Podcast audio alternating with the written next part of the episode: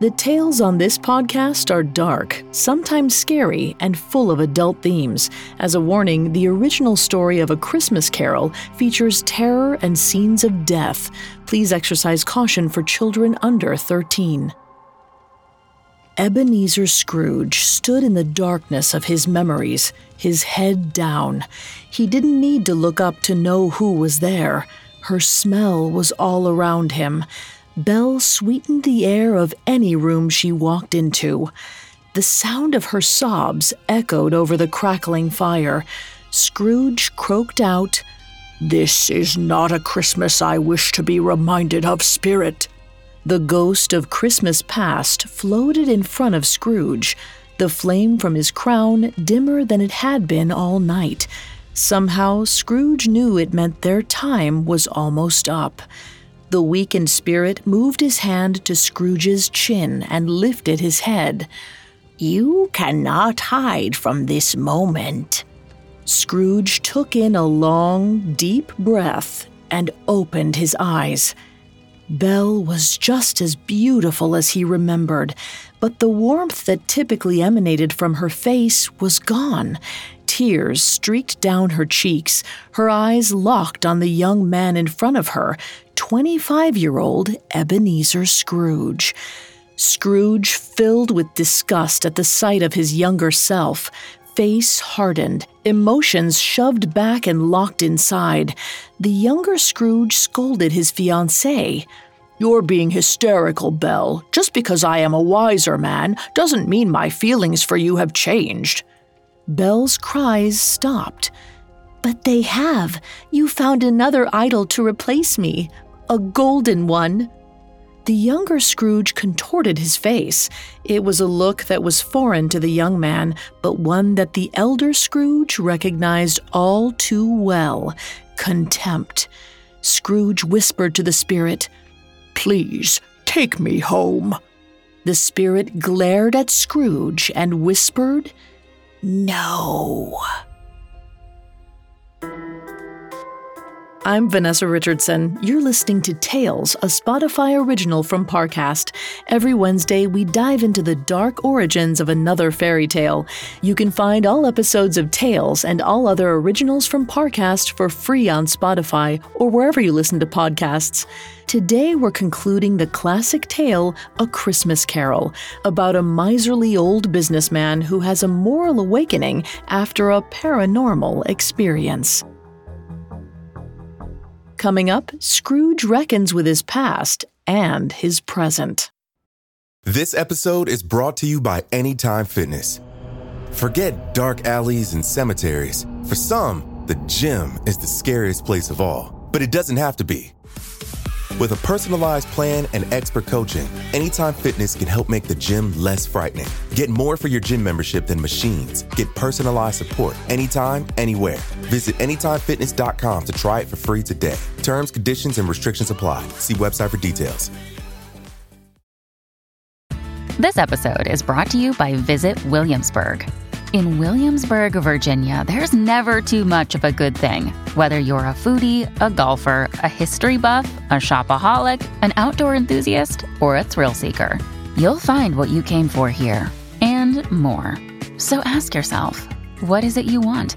Discover Williamsburg and plan your trip at visitwilliamsburg.com. It feels like we're all being told to go on this diet, take that supplement. Ozempic will give you depression, but you know what'll cure that? Weed. Or you could try to balance your hormones. At Science Versus, we're like, what the f is going on? Forget the crap online and listen to Science Versus. Just the facts. Oh, and a bunch of stupid jokes. What is a ghost's favorite fruit? Blueberries. That's Science VS. New season out on Spotify soon. Ebenezer Scrooge spent half a lifetime closing himself off to every worldly endeavor that didn't make him money.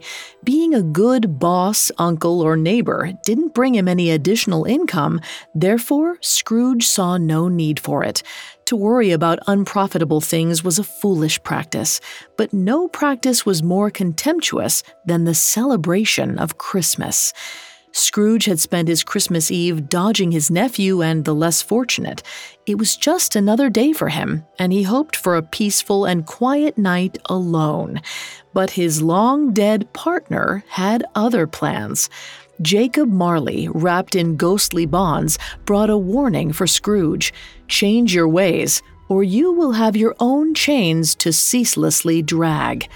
Scrooge tried to reason away the spirit, but he had no other choice. This Christmas would be his only chance for redemption.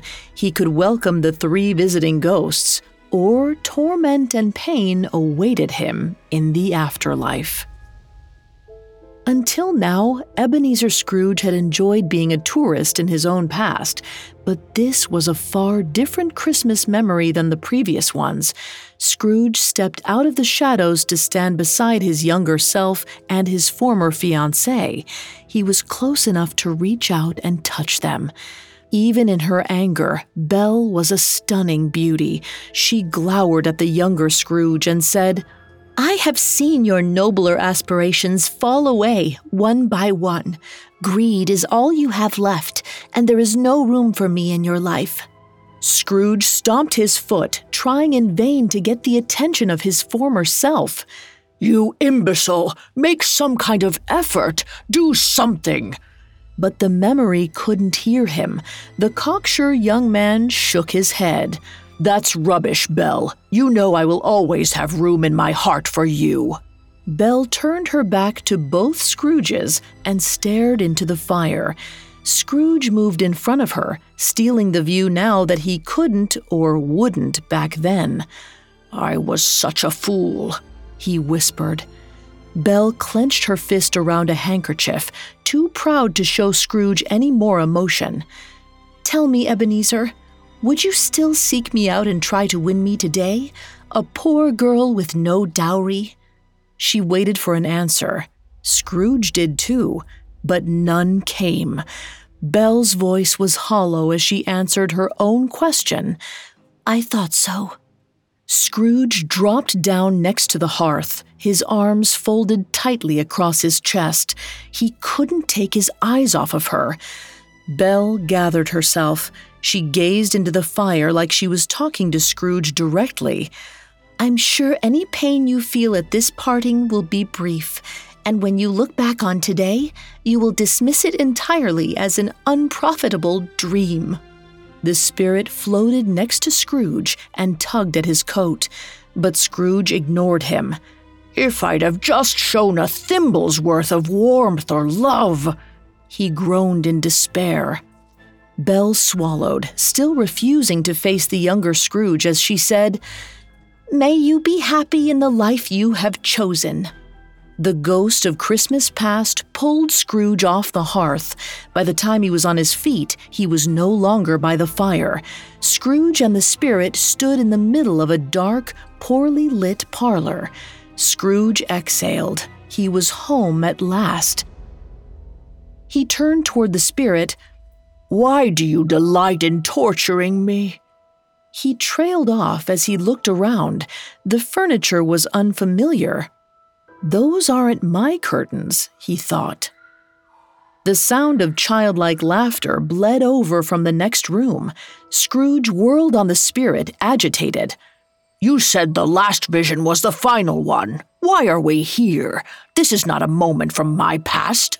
The spirit's crown of flames was little more than a flicker now.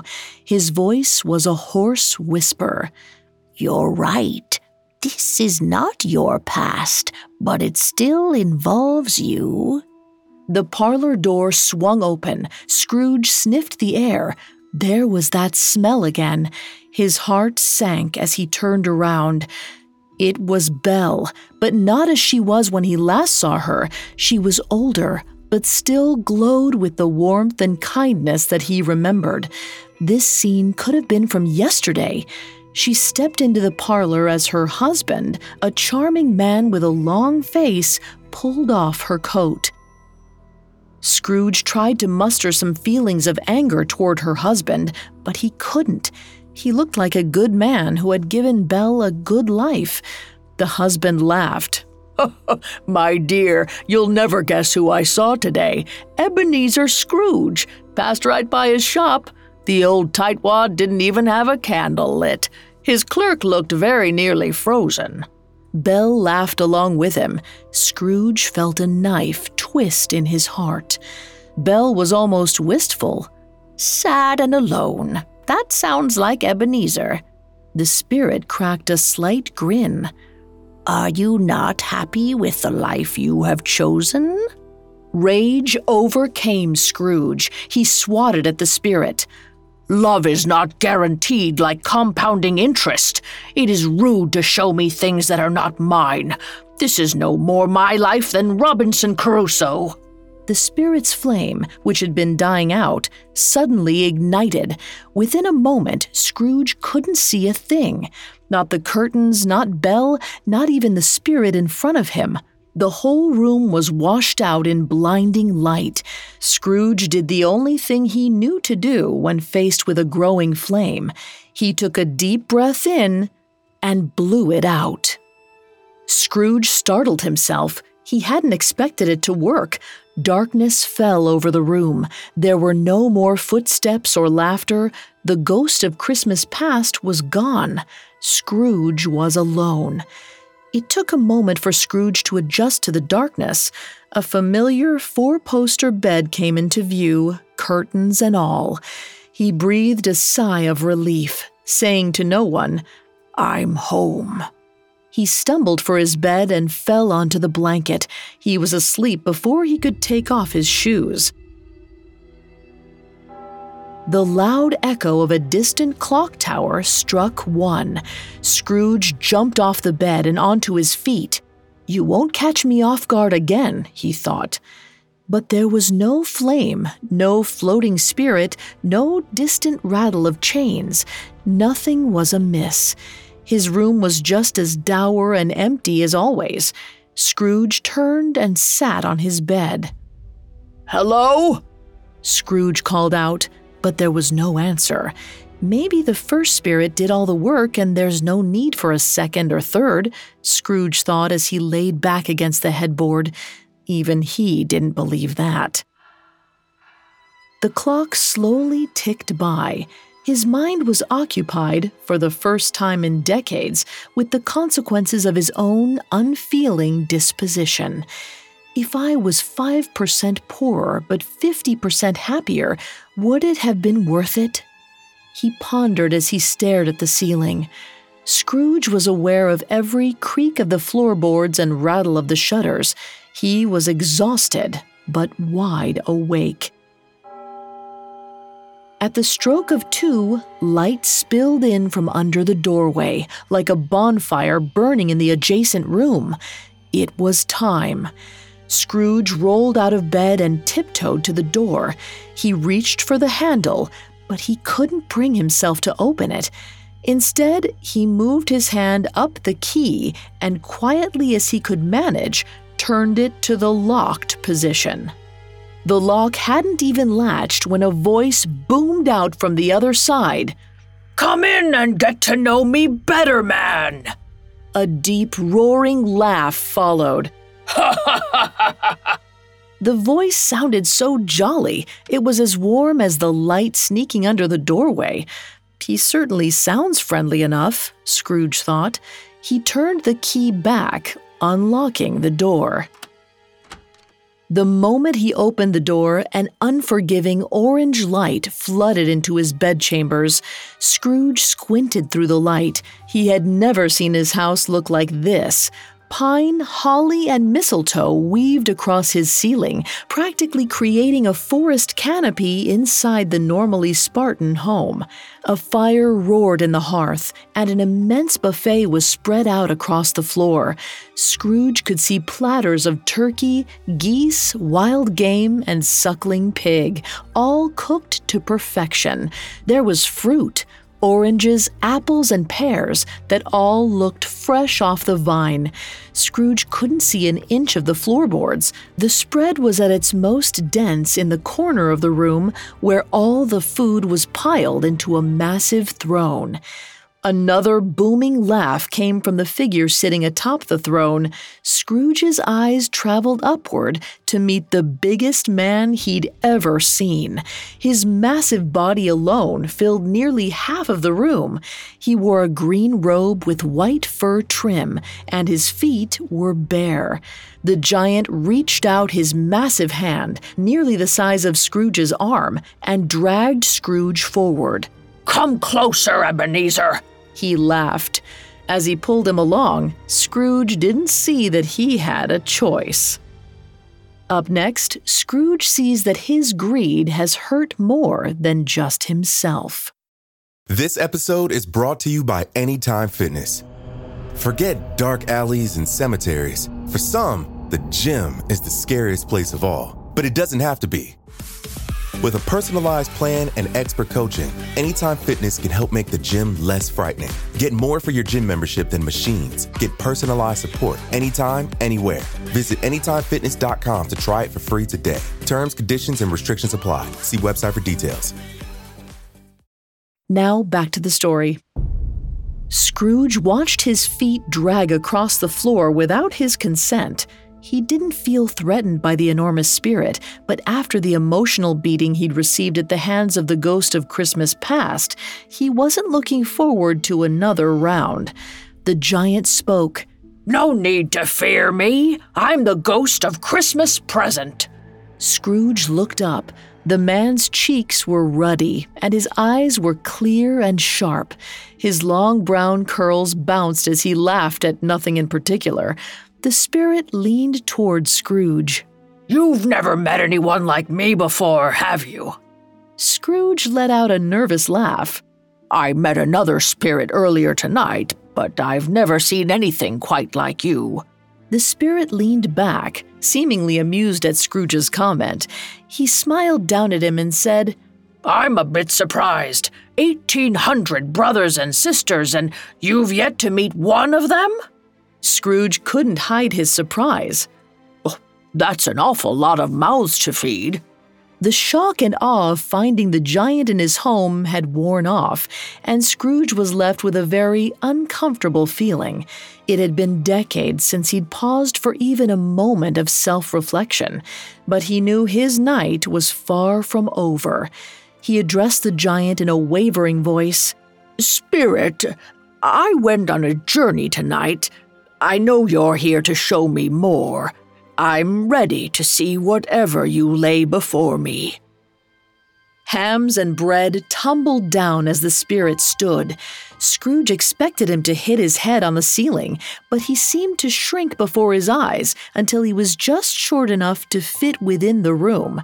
Moments later, the ghost of Christmas present stood before Scrooge, no longer laughing. He raised a torch and commanded Scrooge, Take my robe. Scrooge reached for the white trim and took a hold of it. The food, the garland, and the entire room disappeared in a flash. Scrooge and the giant were now standing in the middle of the street, the morning sun glistening off a layer of fresh snow. The street carts were piled with fresh treats. All the vendors had their choicest selections out, and the smell of still warm cakes filled the air. Everyone was cheerful, and no one passed another soul without exchanging a hearty, Merry Christmas. After avoiding it for so many years, Scrooge had to admit the market on Christmas Day wasn't nearly as dreadful as he'd expected. They walked east from Scrooge's home, the neighborhoods getting progressively poorer. The children's clothes got rattier, the street carts got dirtier, the apples shined a little less, but Scrooge couldn't help but notice that the poor neighborhoods seemed to be even happier than his own. Lost in thought, Scrooge paid no mind to how far they had traveled. Finally, the spirit stopped. We're here, he announced, pointing to the house before them. Scrooge stared at the door. He had never been here before. The giant shook his torch, and immediately the two were inside. It wasn't a large house, but it was clean. A young man and a young woman were setting out a meager dinner of a small goose and fixings. They took orders from a gruff but loving woman. Scrooge took it to be the mother. He watched her work. Does she work in the tavern? She looks so familiar. I would hope so, said the giant. The door opened behind them, and the faces of the children lit up. Scrooge turned to see his own clerk, Bob Cratchit, stepping into the home. The man wrapped his free arm around his children. His other had a firm grasp on a smaller boy. The child looked thin and weak, and he held a well worn crutch in his hand. Bob handed the small boy to his daughter and said, Take Tim, and everyone get changed for dinner. Merry Christmas, my loves. Scrooge was completely stunned. He stuttered, I I never knew his boy was so He couldn't form the words, but the spirit could. Lame? His legs might not work, but his heart could power a locomotive. Scrooge quickly looked away. Bob kissed his wife. She whispered, and how was Tiny Tim? Bob's voice cracked. As good as gold, and better. I think he's getting stronger every day. The two smiled, an unspoken fear between them. Scrooge's chest tightened. His clerk's troubles had never once crossed his mind before today. Scrooge and the spirit watched as the Cratchit family dug into their Christmas dinner. Scrooge was amazed. Look at them. They're acting as if this is the finest meal in all of London. The spirit leaned in. To them, it is. Tiny Tim clanked the side of his mug with his fork. The family chatter stopped, and all the Cratchits politely turned toward the youngest. His hand shook as he raised the cup and exclaimed in a frail voice, God bless us, everyone. The Cratchits all cheered and raised their cups to Tiny Tim's toast. Scrooge inched closer to the child. The ghost was right. He had never seen a heart so pure. Spirit, I know you are of the present, but does Tiny Tim have much time? He seems so sickly. Surely you can tell me some good news. But the spirit had none. If these shadows remain unaltered, None of my brothers or sisters will find him here. But if he is doomed to die, what should we care? Better to do it and decrease the surplus population. Scrooge's own words pierced his heart. He had no defense. The spirit glared down at him. You could have long ago made a difference in this child's life. A million Tiny Tims are out there, and you are more worthless than all of them. You have enough resources to create miracles, yet you won't even warm your office for his father. Bob slid his chair back and stood. Scrooge welcomed the distraction from his own shame. His clerk raised his glass. Well said, Tim, and God bless Mr. Scrooge, the founder of the feast. Scrooge felt a tinge of pride, but it was short lived. Mrs. Cratchit scoffed. The founder of the feast? Your boss is a monster, Robert. Scrooge shot a finger in the air, ready to protest, but he didn't get the chance. Mrs. Cratchit pushed on. He is an odious, stingy, hard, unfeeling man. But I will not bring this sort of cruelty to our Christmas feast. We have been extraordinarily fortunate. Our eldest have jobs. We have food on the table. I'll drink to his health for your sake, Bob, not for his. The family toasted, but it lacked any tenderness. It was the first time since Scrooge arrived that he had felt cold in the Cratchits' home. Scrooge couldn't bring himself to look at the spirit. The mere mention of my name ruined this supper, he said, stunned. The ghost of Christmas present tapped Scrooge on the shoulder. Come, let me show you something. Before Scrooge could utter a response, the ceiling opened up before them and the spirit flew them through the air. Scrooge wrapped his hand tightly around the spirit's arm, staring down at the chimneys and streets below. The setting sun cast long, dark shadows against the snowy white roofs. The lights of London were fast disappearing behind them as they flew out into the countryside. In the distance, large black plumes of smoke flowed skyward. They were fast approaching the smoke. Scrooge shut his eyes tight and held his breath, desperate not to breathe any of it in. A moment later, his feet sunk into the mud. Black dust covered everything in sight. Any foliage nearby looked dead or dying. A father and his son, who looked no older than ten, led a donkey past them. The two sang Christmas carols between labored coughs as they led the donkey into a deep, dark shaft. Where are we? Scrooge muttered. The spirit pointed. The mines. Christmas is not ignored, even here. Disabled, poor, homeless, all people that have more love in their hearts than you. Your misery is a choice, Ebenezer. It always has been. You could do so much more with what you have. The words stung Scrooge. For so long he had only focused on himself.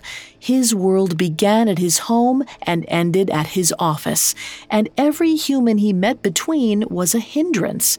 His misery had blinded him to all other suffering. He mumbled, You're right. I could. Scrooge floated off the ground. The black mud clung to his feet as the smoke swirled around them. He couldn't see his hand in front of his face, but he could hear someone laughing. I'd know that laugh anywhere, Scrooge thought. He shouted, Fred! Before the smoke had even cleared. They were in his nephew's living room, crowded with guests enjoying another Christmas Day feast. Fred was in the middle of a story. I swear to you, the old man humbugged Christmas! He exclaimed, and everyone laughed. Everyone besides Fred's wife. She shook her head and said, Who knew someone so rich could be so miserable? Fred sat down next to her. I couldn't be angry with him if I tried he said with a sigh. Who suffers because of his ills? Himself, always. I invited him here this year, and I'll do it again next, and every year after, until he says yes. Scrooge couldn't help but smile. I just might take you up on that, Freddie, he said to himself. Scrooge watched as his nephew's friends ate, drank, sang carols, and played parlor games. He would have been happy to stay much longer, but the spirit's large hand fell on his shoulder. It's time, said the giant. Oh, please, just one more half hour, Scrooge pleaded, turning toward his guide. Only now did he notice the change that had come over the spirit. His brown hair had turned gray, and his round, jolly face was lined with wrinkles. Scrooge understood. Their time was truly up. Reluctantly, he took the spirit's robe. In an instant, they were back in Scrooge's home. The room was still decorated, but it wasn't the same as before. The garland was dead, the food had rotted in their absence, and the distinct odor of refuse hung in the air. From the corner of his eye, Scrooge saw the spirit's robe shift strangely. A small claw darted out and snatched a piece of putrid fruit. Scrooge leaped back in fright, staring at his guide. He hadn't noticed it before, but there was more than one set of feet underneath the spirit's robe. His voice shook. My goodness, he gasped. What is that beneath your robe? The spirit pulled back his robe, and Scrooge almost screamed with shock two bony, malnourished children clung to the broad legs of the ghost. They were so thin and pale, they barely looked human. Scrooge stammered, Are they yours? The spirit cackled, but this wasn't the joyous laughter of before. Are they mine? He bellowed. Of course they're not mine. They are man's. Their names are ignorance and want, abandoned by the likes of you. Meet your own creation. Scrooge could not look away from the children. Do they have no refuge? he asked. The spirit shoved Scrooge with his torch. Are there no prisons? Are there no workhouses? The spirit shoved Scrooge again. He fell backward, feet flying high into the air. Scrooge landed hard on the floor of his bedroom. When he looked up, the ghost of Christmas present was gone. The children, ignorance and want, had disappeared with him. The room was empty and dark. He was alone. Perhaps not all alone, Scrooge thought. A strange fire burned in his chest, a feeling of remorse, and something else, too. He had found a new appreciation for his fellow man. He had been a good man once, before he was consumed by greed. He decided that starting tomorrow, he would do better. Scrooge pushed himself off the floor, and something rose up with him. Scrooge took a step back, balking in astonishment at his visitor. The figure towered above him, dressed in a flowing black cloak. Scrooge stared into the impenetrable darkness of the figure's cowl. The final ghost had arrived. Coming up, Scrooge receives his most haunting vision yet. Now back to the story. Scrooge stared in horror at the final ghost. His previous visitors had each been startling in their own right, but none compared to the dark, hooded specter looming before him now. Scrooge had never known fear like this. He could barely move, but he forced himself to address the visitor. Are you the ghost of Christmas yet to come? The specter dipped its hood in a slow nod. Then it raised a pale, bony finger and pointed past Scrooge. Scrooge turned. Someone's in my bed, he realized with a start. Or at least it looked like his bed. There were no curtains, no blankets. In fact, the entire room had been stripped bare, aside from the simple sheet on the bed and the figure that lay shrouded beneath it. Scrooge trembled with fear. Where are we? he asked. The ghost did not reply. Scrooge turned back to face it. Spectre, he said, I fear you more than any other, but I know your purpose is good. I wish to change my ways. Show me what you will. Instantly, the specter began to sink into the floor. Scrooge followed a moment later. He flailed in terror for a moment, and then he was outside on the street with people buzzing all around them. Scrooge took in the familiar surroundings. This was the financial district, just around the corner from his office. Two men stood out from the bustling crowd. Scrooge recognized them as Johnson and Roberts, accountants who occupied the office next to him. Johnson shrugged to his partner. I might have been his best friend. He would say hello to me, and that's the extent of it. Whoever owed him money must be dancing in the streets, I reckon. Roberts nodded in agreement. He was an unforgiving soul, it's true. He even gave old Hester a run for his money. It'll be a very poorly attended funeral. I guess I'd go, if lunch is provided. You think the old man left enough money for a proper spread? A shadow fell over Scrooge, and he turned to see the specter rising from the ground beside him. The air had grown notably colder in its presence. Scrooge gestured toward Johnson and Roberts. A poor man is dead, and they're joking? Spectre, who has died? Why stop here? The ghost was silent. Scrooge was growing frustrated, staring into the blank cowl. He rubbed his eyes wearily, and when he looked back up, the street was gone. Scrooge was in a dirty, run down shop. Glancing out through the grimy window, he noted that he didn't recognize what part of town he was in, but it looked worse outside than in. A busted up shingle outside read, Old Joe's Pawn Shop. A chill shot down Scrooge's spine as he turned toward the counter. Three figures gathered in front of a dour looking pawnbroker. Scrooge crept closer, craning his neck for a glimpse of what they were peddling, but he couldn't quite see over their shoulders. The pawnbroker sneered in disgust.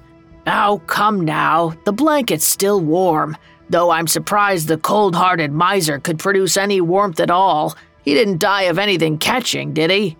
Another customer dropped something heavy onto the counter. Old Joe dropped the blanket and picked up a familiar looking pair of boots. I have a pair just like those, Scrooge thought as he tried for a better look. Old Joe growled, His boots? What are people going to think when they find out the Undertaker is robbing his clients? The specter emerged from the wall, its shadow falling across Scrooge. Tears welled in his eyes as he addressed the spirit.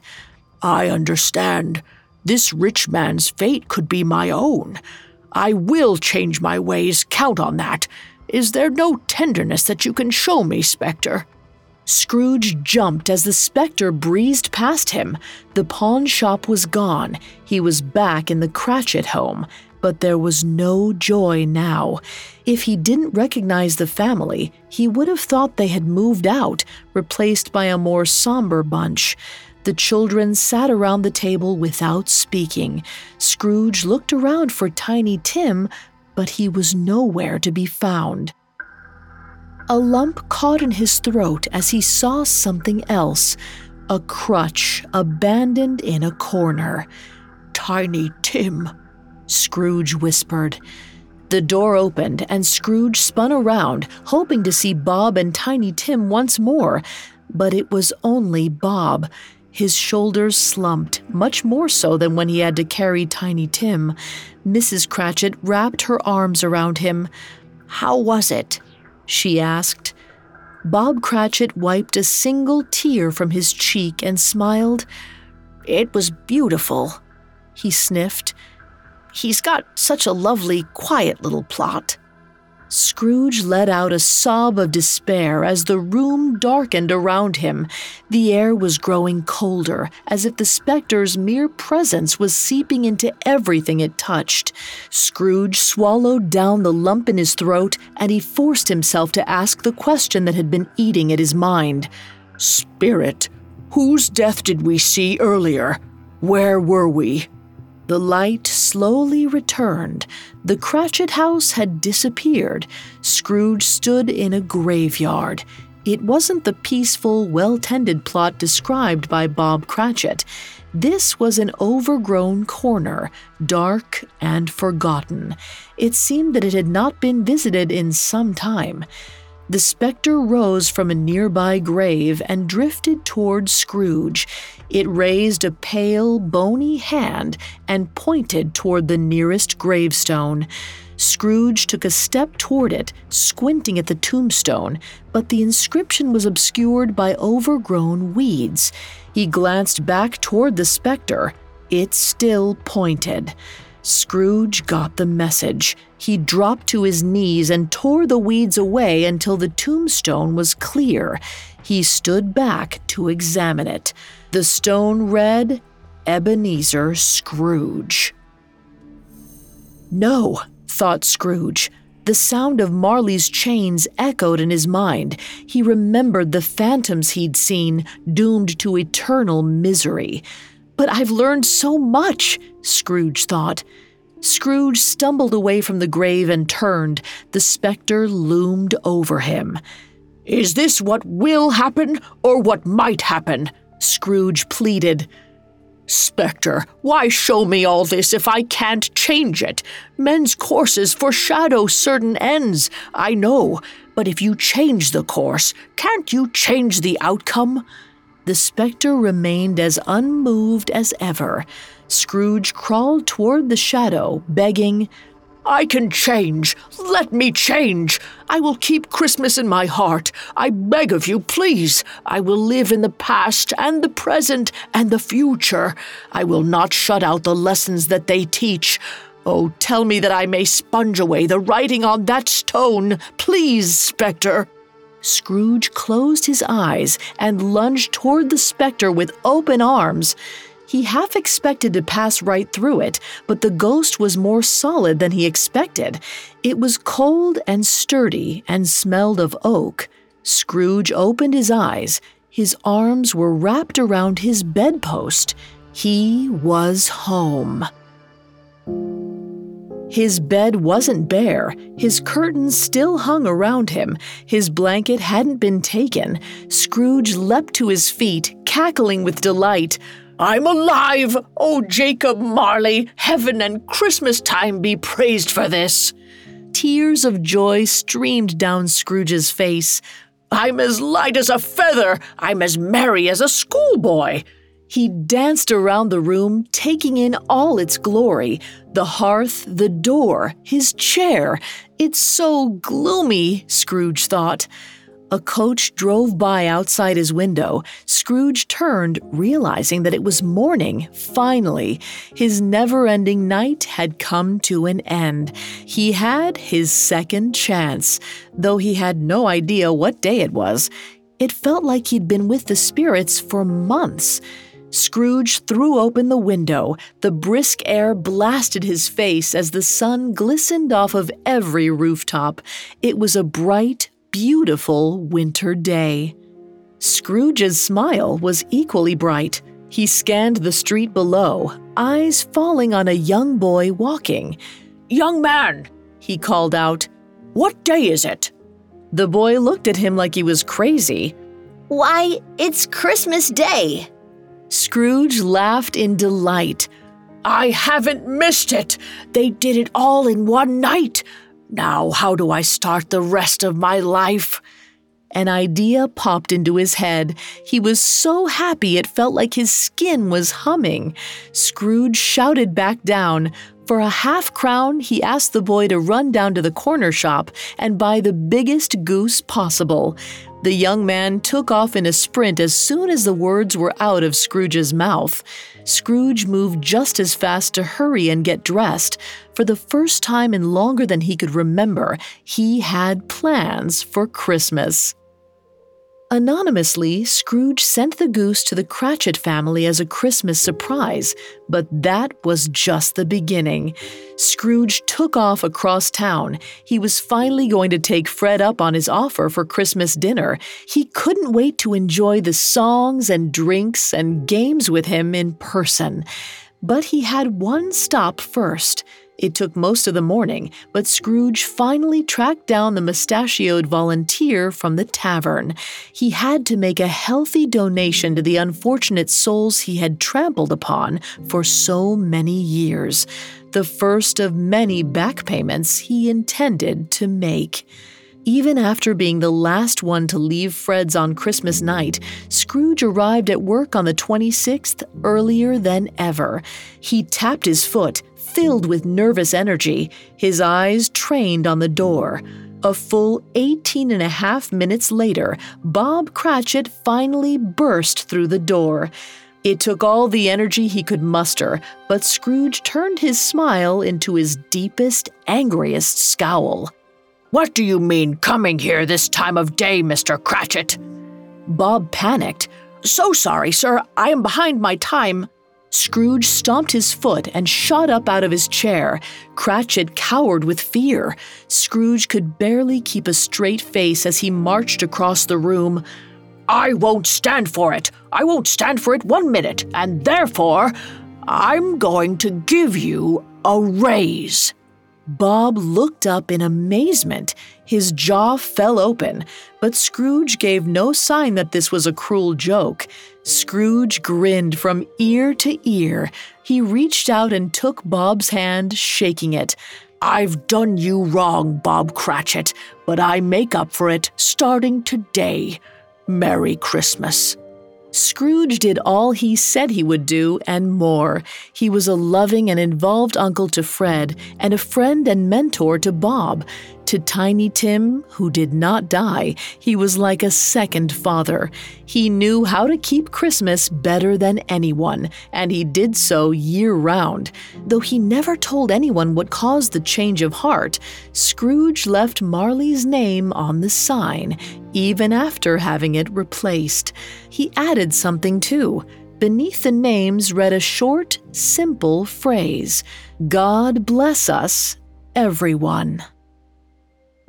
A Christmas Carol quickly became not only Charles Dickens' most popular work, but one of the most popular books in history.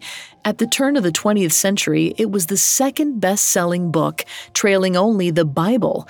It helped push Christmas from a niche Christian holiday into a global phenomenon and defined many of the themes we associate with Christmas stories today.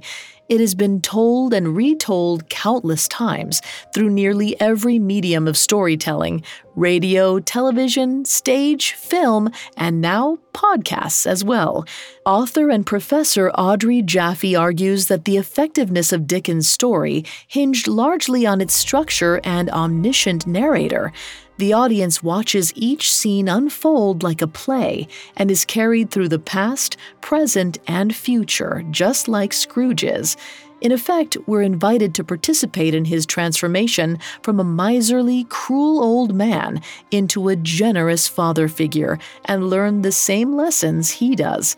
It's these lessons, the importance of generosity, selflessness, and goodwill towards all mankind, that have become a Christmas Carol's legacy.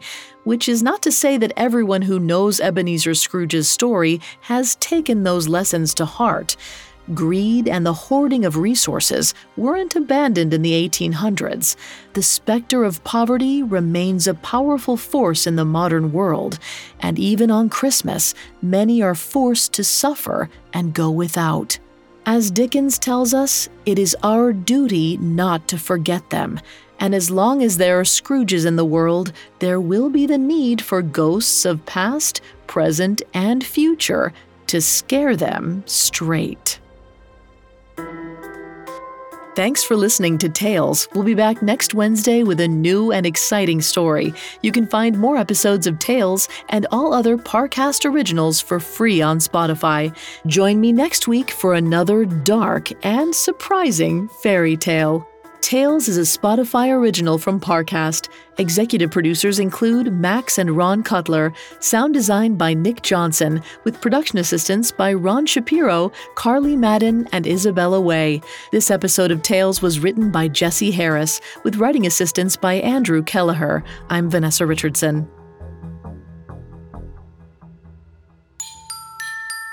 We hope you enjoyed this special holiday two parter from Tales. Every Wednesday, explore the twists, turns, and dark origins of your favourite pieces of folklore. Follow Tales free on Spotify or wherever you get your podcasts. Happy holidays!